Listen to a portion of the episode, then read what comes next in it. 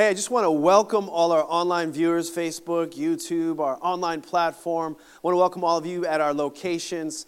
My name is Pastor Deryck. I want to thank you for coming to Connect Church today. Hey, listen, if you're not aware, we started a series. Uh, this is our third week. Two weeks ago, we started a series on core values. If you're out there, write it in the chat, say it out loud core values. Now, most churches, evangelical churches have a similar mission or you know uh, mandates from scripture that they follow but they have unique or different uh, distinctives. Now what kind of helps us find our distinctives which influence how we feel when we get together is our is our core values. Core values uh, influence our culture our culture. Core values are fixed beliefs that affect behaviors and our behaviors affect our culture. Now, what's interesting about culture, culture's like jello, it's kind of hard to get a hold of. Um, so I'm doing my best to try to explain it to you right out of the gate. But listen, culture is more uh, it's less what you see and say, it's more what you feel, what you feel, what you feel. And so we are talking about seven uh, core values as a church. We talked about in week one, church is a core value. Come on, somebody say church. Church, and we have these sticky statements that we, we want you to know for those of you who, whether it be online or you consider us kind of a church that you follow or you're in person, uh, if we're your church, you need to know these sticky, sticky statements. We are one big family. And so, our core value church, our sticky statement, we're one big family. So, when, in other words, when we say church, we think family, we think in familial terms. Now, when the, body, when the church talks about, excuse me, when the scriptures talk about church, it uses the terms uh, body, sometimes army, sometimes tree. But we, we talked about the church as a body, and that a body is meant to grow, it's meant to mature. Uh, the body has a unique design for it. You know, uh, what is, what's Phelps, the, uh, the famous Olympic swimmer? You can tell Ben Johnson, the track and field star. You can tell by the way they, their uniqueness, what they were in fact designed to do. Now, we learned that salvation happens in Christ, but growth happens in the body of Christ. So, Devin comes in week two, and he did a fantastic job. So proud of you, son. Great job. And he introduces our second core value, which is growth. Growth. We, our sticky statement was healthy, healthy things grow. And he had great things to say about growth. And, and, and as a church, uh, we need to be a, a home for the hungry people who want to grow and, and they want to grow uh, through consumption. They want to grow um, uh, you know through their, their calendar. They want to grow in community with other people. It's a fantastic message. You want to go back and you want to check that out. But today we're not talking about what is church. We're not talking about what happens in church. Today we're going to talk about what happens through the church, through the church, and we're going to talk about the core value of generosity. Generosity. And our sticky statement is this we live to give. Now, you may not know this about me, especially those of you who are online watching, perhaps even around the world, but I love to give. I've been raised in a home that uh, had a strong uh, core value of generosity. My daddy and my mom were, are and were very generous, generous people. And so it influenced me, it affected me. It's in, my, it's in my DNA. I always look, how can I help? How can I serve? How can I give to this or to that? And I'm very grateful for that, that heritage and that lineage. But one of the things that I think helped me, and I think it'll help you. And I, I couldn't articulate this when I was younger, but I discovered it in the Word of God, a kind of a secret uh, sauce to giving and to being a generous person. Um, I want to share it with you. But first, let me just ask you a question. How many of you, by a showing of hands, uh, grew up in church? Raise your hand if you grew up in church. You're church people, okay? You went to church every single week. You know, uh, you didn't miss a Sunday. I, I grew up in church. We, we, we went to church every single We never missed church. Uh, we, we go to church on vacations. Oh my God, like give us a break, Lord. but we were always going to church. And the motivation when I was young was simple. It, it was, I didn't want to go to hell, right? It's a two syllable word, hell. I didn't want to go to hell. And, and we were told when we went to church, for the most part, to do this, this is right, to do that, that is right. And, and we, we didn't really want to, but we did, sort of. Um, and, and, and this was my Christianity. This was my early years kind of experience. It was more a have to than a want to. What's interesting about have to want to is they're, they're, they're, both approaches have truth to them, but they have different outcomes from them in the process. One is, one is more law, one is more spirit, one is more rules, one is more relationship and relational. And this is where it all went wrong for me, and maybe it went wrong that way for you. Because in everything that God has given us to do, he wants it to be a, a get to, not a got to. He wants it to be, listen, a blessing and not a burden. Burden, operative word. Uh, your first scripture in your notes, I think, is 1 John chapter 5, verse 3. And it says, the commandments of God are not what? Burdensome. I'm thinking to myself, well, they have been. Or you might think, well, they are. Like, in other words, doing right, doing this, doing that is hard.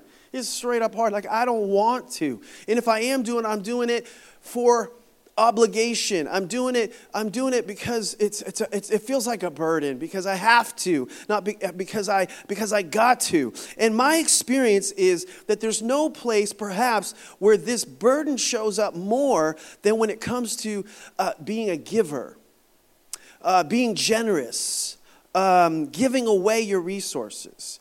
And so, question how, how do you see giving? How do you see giving as a Christ follower? My daddy used to teach me a um, contrast between these two approaches. Um, he used to say, in regards to giving, he used to say, it's an opportunity, not an obligation. He used to say it's a lifestyle thing, not a legal thing. It's not a debt I owe, son, it's a seed I sow. I hope you remember that as we go forward. And I hope you see the differences. And frankly, in all areas of relationship with God, it's supposed to be the same way. In other words, it's a privilege for me to pray, not I have to pray. Look, look at the difference I have to pray. It's awesome to go to church. Sundays can't come around soon enough. Uh, I love to read my Bible. It's not a rule book, it's a roadmap for where I'm going in life. Are you getting this? I hope you're getting this, okay? So there's this motivation that God wants to put inside of us with all of these core values, but I want to talk about it as it relates to generosity. So I'm going to give you three kind of principles under this core value, but first let's get into this motivation one. Number one, motivation is God isn't after your money, He's after or He's all about your heart. Look what it says in Philippians 2. I'm going to give you two different translations of Philippians 2:13. It says, God is working in you. Everybody say, in you. Who does it? God does it. To make you do two things to be willing and able to obey Him.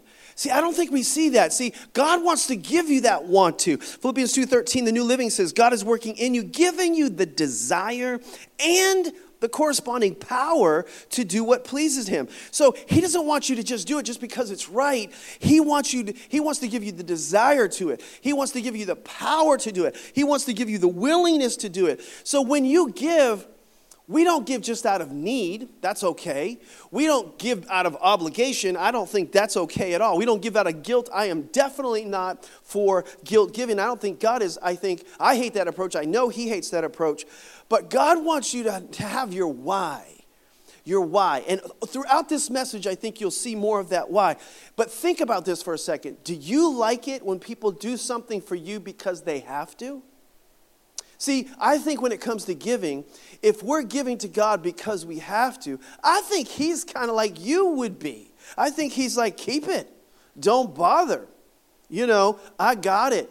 And He does got it. It's you that need to give it, okay? So, God isn't looking for you to just do something right. He's looking for you to do something with the right heart. Oh my gosh, this is so good. So God wants to appeal to your heart to give, your desire to your willingness. Now, an example is in First Chronicles chapter 29.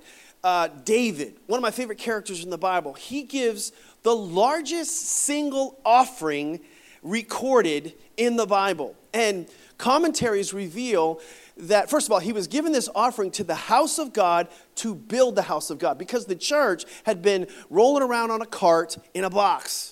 Uh, and then people would, they would pop, it would be like a pop up tent. Wherever they go, they would put this tent up and they would worship and then they break it down. And, and it was just like, it's kind of like mobile church today. It's kind of like what we had to do in Framingham at the school not too long ago. It's kind of like what we're to have to do, uh, come on, somebody, in Tri County when we launch our third campus.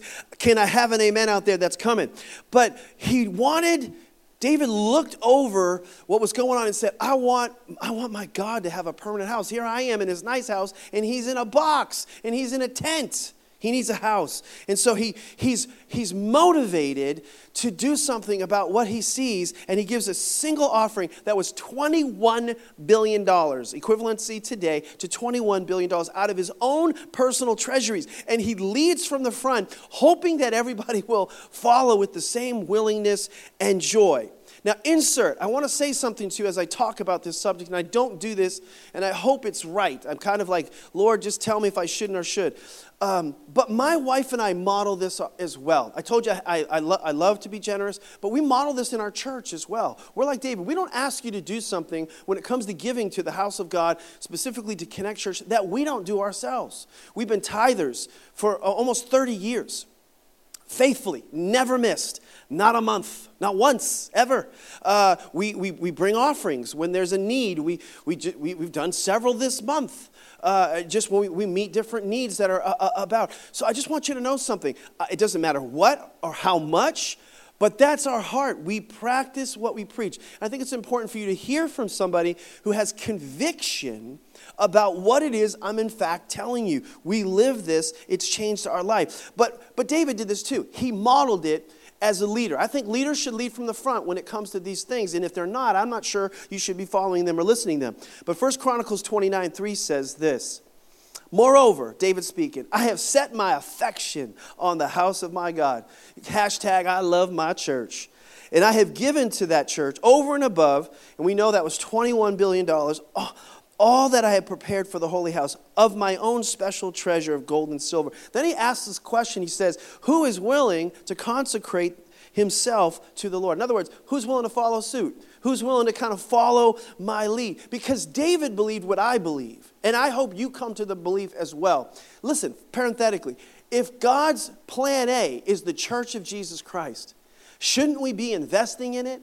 And David believed what I believe is that the church is the best investment on earth that we can make. And I don't know who else believes that, but I believe some of you that do believe that are blessed for that. Verse, uh, verses 6 and 9, look what happened when David did it. He said, Then the leaders and the officers and the commanders and, and the officials, they all followed suit and they gave willingly toward the work on the temple. By the way, I'm not taking an offering today, I'm just teaching on generosity. If you want to give one, you can.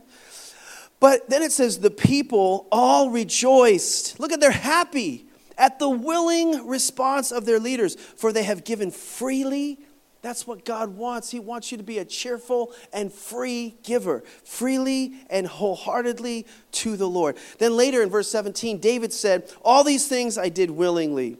And now I have seen with joy how willingly your people did it as well. This is the heart of a giver. Now, listen, if, if we're not giving with that heart, in other words, if giving's not one of the highest joys in your life, is it possible, honestly, that maybe it doesn't fulfill its purpose if we're not giving with that cheerfulness, if we're not giving with that willingness? Uh, in fact, 2 Corinthians 8 says this, and it kind of rubs me, and hopefully it, it, affects you too.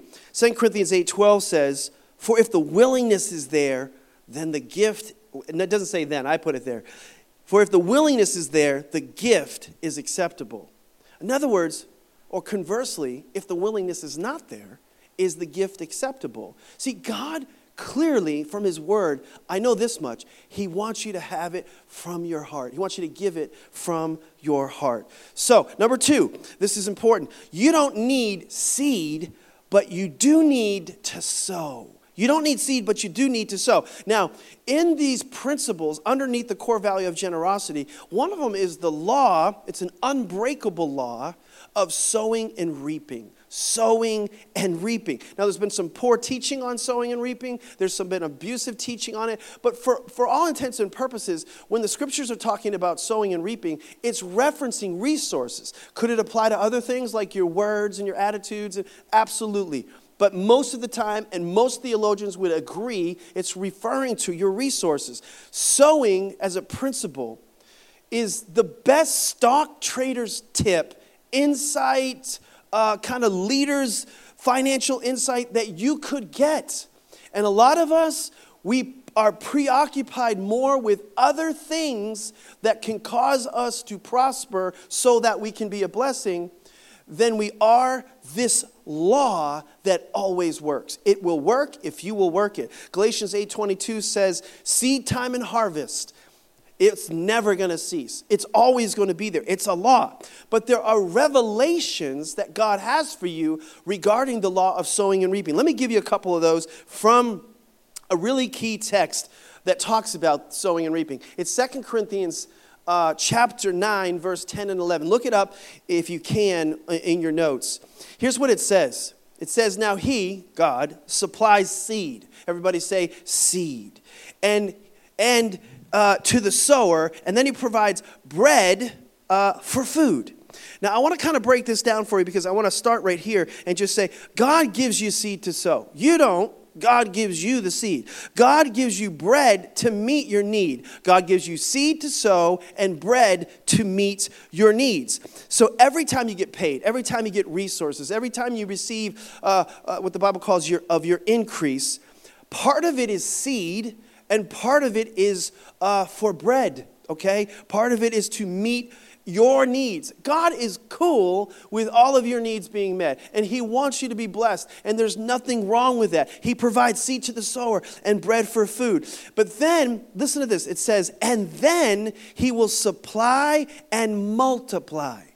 So He gives seed to the sower, bread for food, and then He will supply and one place it says increase. I like where it says the New King James, multiply. you know I like that word. What does he supply and multiply? Bread? Mm-mm. He supplies and multiplies your seed. Your seed. And will enlarge the harvest of your righteousness so you can be enriched in every way, so that why? You can be generous on every occasion, and through us, your generosity will result in thanksgiving to God. I'll unpack that in a little bit. So, He gives you uh, seed and bread, but He doesn't multiply the bread, He multiplies the seed. Oh, this is so big, and I hope you get this. But he doesn't multiply, by the way, revelations regarding seed. He doesn't multiply random seed a scattered seed, just throwing it up anywhere, going through a grocery line. Hey, would you like to give to this? You're going through that. Hey, would you like to do that? Like the people call you up, and you're just scattering seed all the places. No, he, he multiplies sown seed, not scattered seed, okay? Not seed you just found in your pocket, your sock, your ashtray, you know, things like that, your drawer. No, no, no, no.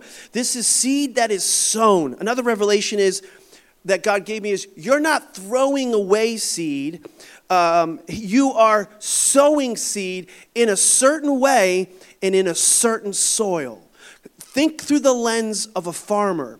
A farmer puts seed in the ground, but he just doesn't throw it all up in the ground. He sows it in rows strategically, and he sows it in good, prepared, healthy soil. Where are you putting your seed? The church of Jesus Christ, I believe this church is good soil.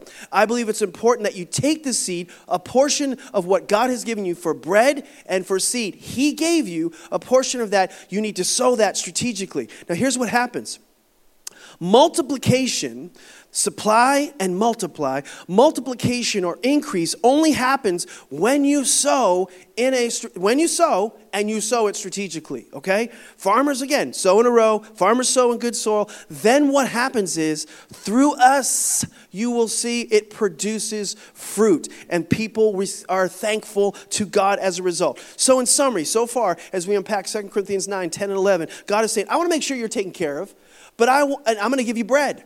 I'm going to give you bread, and that's for you. But I want you, I'm going to give you seed, and I want you to sow that so that you can help other people. Sow S O W so that you can S O help other people. But here's the scary part. Okay, the scary part coming up. In order for you to sow so that you can see those things happen, so you can see multiplication, you're going to have to bury it in the ground. You're going to have to bury it. In other words, this principle works because I put it in a place where I can't see it. I have to walk away, I have to give it, I have to release it. You can't see sown seed. It's different because it's a kingdom principle. It requires trust, it requires faith. A lot of the sowing, a lot of seed planting that you're doing now, you want to see it all.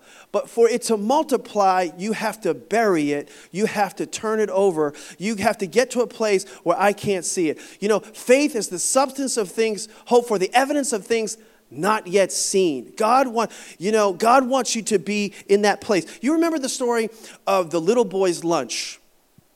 Um, and the, the, feeding of the 5,000, right? Uh, Jesus takes this little boy's lunch, a little Captain D's, little fish sticks, and some, and some, and some, and some uh, muffins or whatever he had, and some rolls. And Jesus is out there in Luke chapter 9, and he's feeding five, it says 5,000 uh, households. Theologians believe there was 25,000 people because heads of households is what it was talking about. So as much as 25,000 people out there, he's preaching and he's preaching all day long. I mean, he's just, he is laying it out. The thing is, all the people that come to hear him and want to hear him, they didn't know he's going to preaching all day. And so they didn't bring any food except this one little boy. 24,999 people, only one little boy, you know, remembers to pack his lunch, which is interesting. But the people didn't bring any food. So the disciples are watching the crowd, and in the middle of his preaching, they kind of urge Peter, go up there and, and tell them the people are the people are hungry. And so Peter comes up to Jesus in the middle of his message. It'd be like somebody interrupted me right now and just come in and be it'd be it'd be bad. You know, like don't do that right now. And Peter comes up, Jesus, excuse me, hey, hey, great message. In fact, it's a great series of messages. I, am I'm, I'm loving it. Like, I could go all day. I could go all day. But here's the thing uh, the people they're getting hungry. Not me. I mean, I'm, I'm, I, this is like food for me. I could do this all day. But the people are super, super hungry. And, and so we think they need to get some food. Maybe we need to break time out this meeting and kind of move it along. And so Jesus, he's like, okay, okay, uh, what is this guy doing? And he basically says, um, what, what, do you, what, do you, what do you want? And so Peter's like, I think we need to feed them. And so, and so Jesus says, well, then you feed them. Peter's like, well, he didn't see that coming. And so he gets off the stage or whatever, and he goes and he finds this kid. And I think they confiscated this kid's lunch. And they all start talking, like, what do you say? What do you say? He says, we got to feed him. He said, we can't feed him. All we have is this little lunch. He goes, well, go bring it to him. And when he sees that's all we have, maybe he'll, maybe he'll end the service. So they bring the lunch to Jesus, and Jesus is like, what do you got? He's like, yeah, this, this is all we got, God. This is all we have. He's like, okay, good. Tell him to sit down in groups of 50. Peter's like, Come again? Groups of 50, like, this isn't enough. Tell him to sit down. Okay, so he goes back, tells the guys, the guys get everybody to sit down, and then they're and they're all over the place. He says, Okay, now give me the meal. Give me the meal. And look, here's, here's what happens, okay? Bring me the boys' lunch. Luke chapter 9, verse 16. Jesus says, Give me the meal. He says, Taking the five loaves and the two fish, he looks up into heaven, he gave thanks. So he blessed the meal, and then he broke it. He blessed it and then he broke it. Now, how many people want Jesus to bless your resources? Come on, raise your hand if you want Jesus.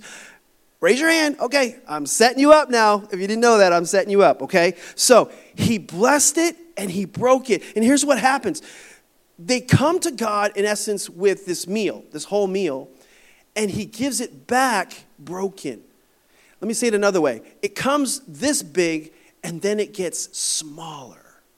See, I don't know about you, but I, I always thought when I ask God, when I pray and I ask God to bless something, I thought like that's when it multiplies. Like I thought they he prayed, he blessed it, and then boom, blessings like popcorn to me.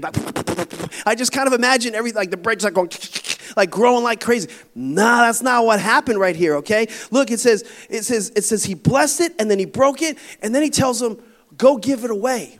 I want you to go give it away. So they start, they're like, all I have is this much. And he gives a little bit to one disciple, a little bit to another disciple, a little, and then he tells them to take that little bit and go out into the crowd and start feeding these groups of 50. And they're going, and he's breaking off a piece like, this is so confusing. What am I doing? This is never going to last. Don't take so much. Like, don't you see how little I have? And he's getting to another person. He's going through this thing, and it's getting less and it's less and less. And I'm not sure exactly if this is how it happened, but maybe he got down to the final piece and then boom, it just started to multiply. Or another piece was there. I don't know, but it's Listen, here's the thing the miracle of multiplication didn't happen when he blessed it, the miracle of multiplication happened when he gave it away. When they all started doing what he said and they sowed it into the community that was there. Because when you sow, you are not throwing something away. When you sow, you are sowing into a kingdom principle that always works. Every seed that you sow will multiply a harvest that is greater than you could ask, you could think, or you could imagine when you're trusting God. And so a lot of people today are not living like that. They're getting all you can, canning all you can, and they're sitting on their can. But they want, they want to know can God do something? And God can do something if you sow it. Amen? Amen. Number three, write this down. Number three kind of principle under this core value of generosity is this when you are grateful, oh, you will be generous. When you are grateful, you will be generous. Now, a lot of people are, my dad used to call them ingrates. He had this like strong word, you know, a bunch of ingrates. And the thing is, we're all prone to selfishness because we were born selfish. But in Christ, we are born again to be generous. You have been given in Christ a new nature, a new identity. Listen, a new inclination to love others, who love your enemies, to turn the other cheek, to, to give, to serve, uh, to be generous to other people. And so that has to be fostered, though. Uh, that, has, that, that, that, that has to be exercised for it to get stronger. If we don't use it, it gets weaker and we'll have a, uh, we, can, we can find ourselves resorting back to or living in our old nature. So I think we have a responsibility to live in this identity, this, this God nature. God's nature is generosity. For God so loved the world, he gave. The first letter in God's name is G, and I think it stands for generous. And the first letter in Satan's name is S, and I think it stands for selfish. Selfish. This next story that I want to highlight, and I'll conclude on this story today, reveals two natures, two, you could say, spirits. Um, that we see. We see a generous spirit and we see a selfish spirit. One in Mary and then one in Judas. One in Judas. And this is a famous text not because I said so, but because Jesus said so. In John chapter 12, verses 1, I'm going to read this to you. In John 1, 12, 1 through 8.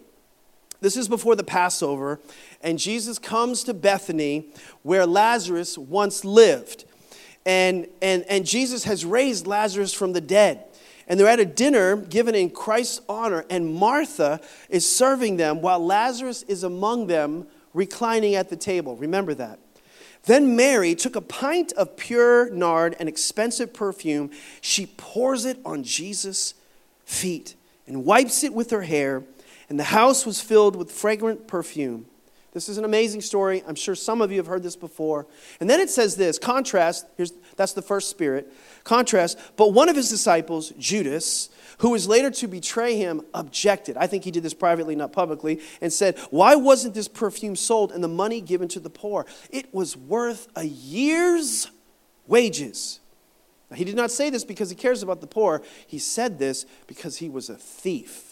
So money clearly controlled Judas. But this woman, back to her, offers the most extravagant offering that probably we see in the New Testament. And the Bible uh, says it in other places, in uh, the, same, the same story, sometimes different facts. But it was one year's wages. Can I just ask you a question? How much money do you make in a year? Of course, don't answer that out loud, but do you make $30,000 a year? Do you make $50,000 a year? Do you make $100,000 a year? Do you make 250,000? If you make $250,000, could you raise your hand? I'm just looking. I just no, I'm just kidding. Uh, sort of. Anyway, but the, the point is, whatever you make in a year, that was this gift. Just put that in perspective. Put yourself in the shoes.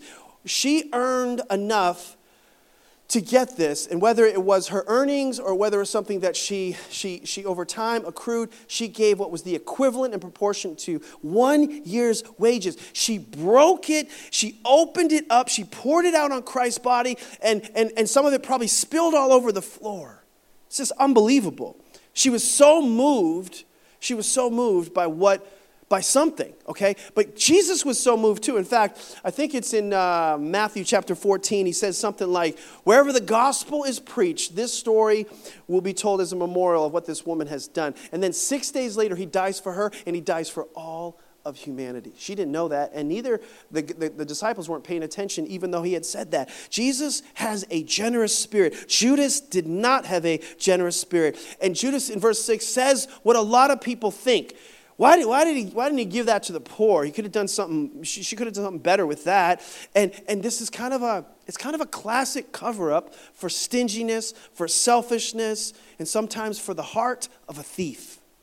And when someone, you know, is being blessed by God and blessing others, sometimes people who have this heart, they excuse their stinginess and they excuse sometimes uh, their lack of generosity and they criticize others who are being blessed and who are probably blessing others as well. And in this moment, while he's doing that, he is stealing from the money bag. He's doing that.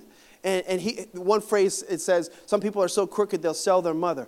Judas sold his Savior for 30 pieces of silver. Most people most people that, that have, a tr- have trouble giving criticize other people uh, who do and how they live. Do you know actually there's levels of giving in the Bible? There's the tithe, that's, uh, you know, there's 10%, the tithe. There's offerings, that's above tithing. And then there's what we see in this story extravagant giving over and above, sometimes it's referred to in the Old Testament. Here's what happens at these different levels. When you tithe, God in Malachi rebukes the devourer. So everything you have is protected and insured. When you bring offerings, that's why he says, I'll rebuke the devourer. Then he says, when you bring your tithes and offerings, it says in Malachi 3, the offerings open up the windows of heaven so God can pour out a blessing you can't contain. See, a lot of times we don't get to the blessing we can't contain because we stop at the first level. But to be truthful, the third level, of course, is extravagant giving. We'll come back to that. But most people never get to the first level uh, of giving, which is tithing. In fact, statistically, of evangelicals who call themselves born again Christians, 12% of evangelicals actually tithe. What's even more scary than that is the trend towards the next generations, millennial and Gen Z, uh, are even less. In fact, Gen Z is 1%. 1% of Gen born again evangelical Christians tithe. So, what we will see, by the way, if you look in your church, you see the white haired people, the bald headed people, they're probably the ones, they're almost always all tithing, okay?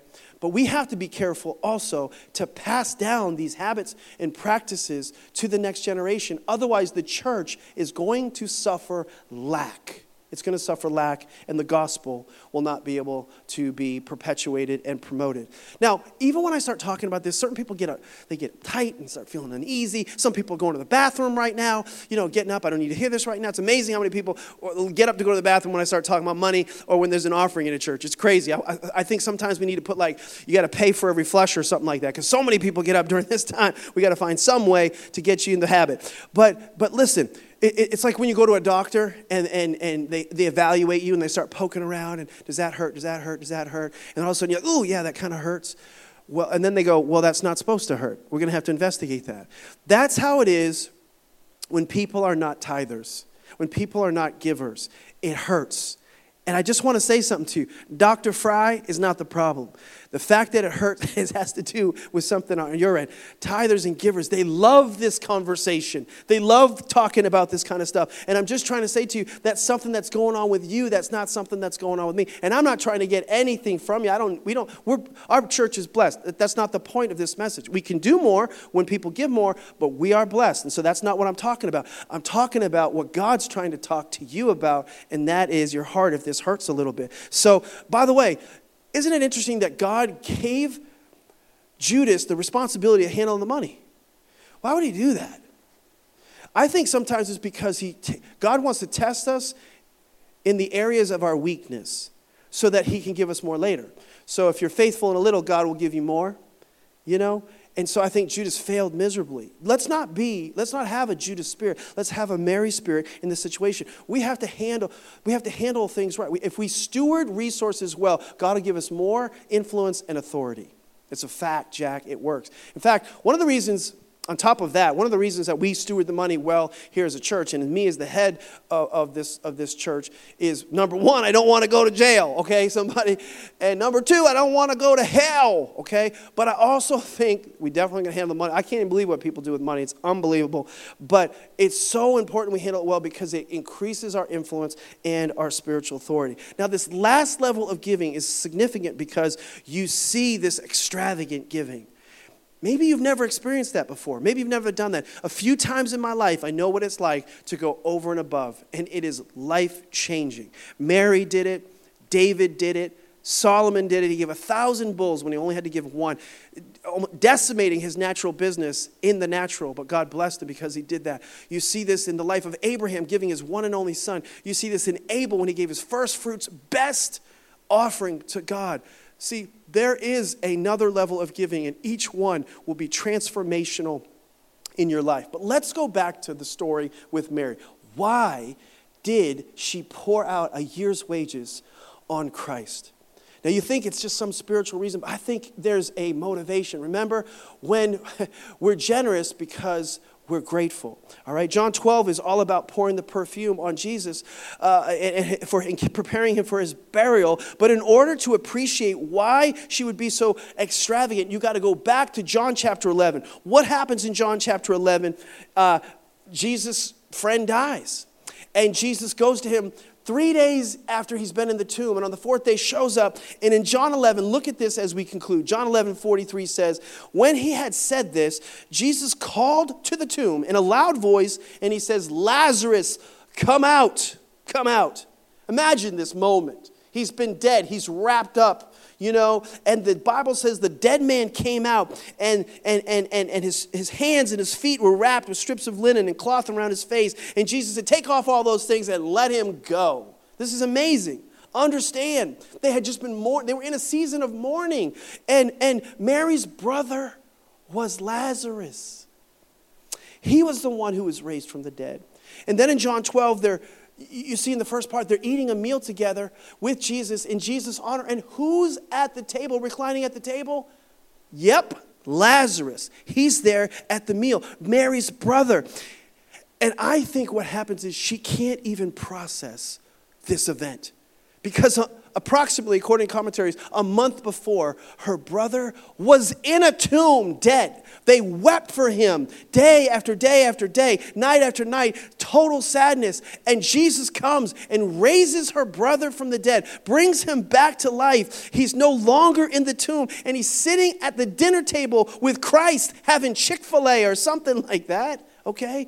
And so she, I think, gets totally overwhelmed with gratitude and she has to do something. She can't just give a praise and a little hand clap, a little praise break kind of moment. No, she does something over and above, something extra- extravagant. See, a generous heart comes from a grateful heart. And you're like, Petey, that's awesome. If I had something like that happen to me, I'd be that generous. I would be I would do something like that. But the Bible says, while you were dead in your trespasses and sins, God saved you. God delivered you. God forgave you. Where does it say that? In Colossians chapter 3, 2, verse 13, it says, When you were spiritually dead because of your sins and because because you were not free from the power of your sinful self, God made you alive with Christ and He forgave all your sins.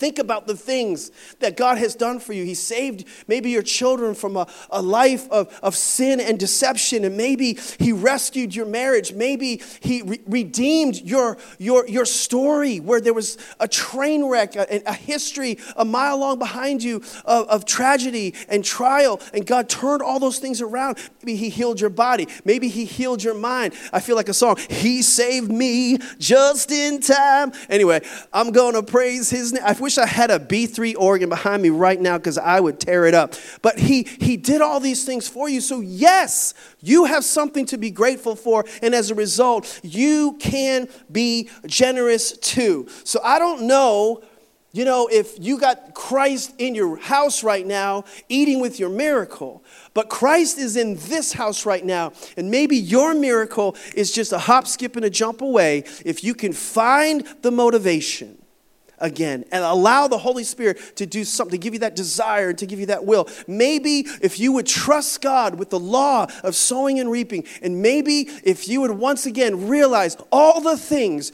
you should be grateful for, you could be generous too. Amen. With every head bowed, with every eye closed, at every location, all over the world, maybe here locally, online campus Maybe you're on YouTube, maybe you're on Facebook. I want to pray for you right where you are. I want to pray for your heart. Would you just close your eyes and bow your head and let me let me speak to your heart. Father in Jesus name for every person who is listening within the sound of my voice. I believe it's almost like somebody who had a cure for cancer. I believe generosity is the cure for the cancer of the heart. Those things that make us uh, just um, critical, those things that, that, that make us negative, those things that cause us to look at the world, you know, at the glass half full, excuse me, half empty and not half full. God, all those things are connected to a grateful heart. All those things are connected to one who would trust God with what's in our hand and bury it. We would sow it and not see it and trust you with it. Lord, all those things are connected to you doing a work in our heart, giving us the desire and the willingness to obey you. I pray in Jesus' name that you would do that supernaturally for brothers and sisters all over the place, that they would have that desire to do what pleases you in Jesus' name. And for the one who's far from God right now, I want to give you that chance to say yes to Jesus, to come close, to know what it's like. He, he loves you. God, in John 3:16, so loved the world, he gave his son it was the ultimate gift. The ultimate gift. It was the, the best offering. The, the, the word says that the Father lavished his love on us. How? By giving us his Son. And so, if you want to receive what Jesus did for you, he paid for your sins. So you can be grateful and live with a grateful heart. I want you to say this. I want you to say, Jesus, today I make you my Savior and my Lord. I receive my debt paid because of what you did on the cross. My trespasses, my sins, past, present, future, forgiven right now by grace through faith in Jesus' name. Listen, if you prayed that prayer, your life has been changed. You no longer are selfish. You have been born again to be generous. And I want to celebrate with you. And I pray that everybody listening within the sound of my voice begins to celebrate what God has done for all those people who made that decision. If you did, click the little link below, say, That was me. I just made that decision. Somebody wants to pray with you and kind of walk you through a journey, take you on to your next steps. And we want to send you a book as well to help you with what happens next. We actually have a book. It's called What what is next? So I want you to text CC Save to 97,000. CC Save to 97,000, and we will send you that book. Please talk to somebody online. Please pray with somebody at one of our locations. Don't leave with a prayer need not addressed. We're here for you. God bless you. I will see you next Sunday as we continue our series on core values. Amen.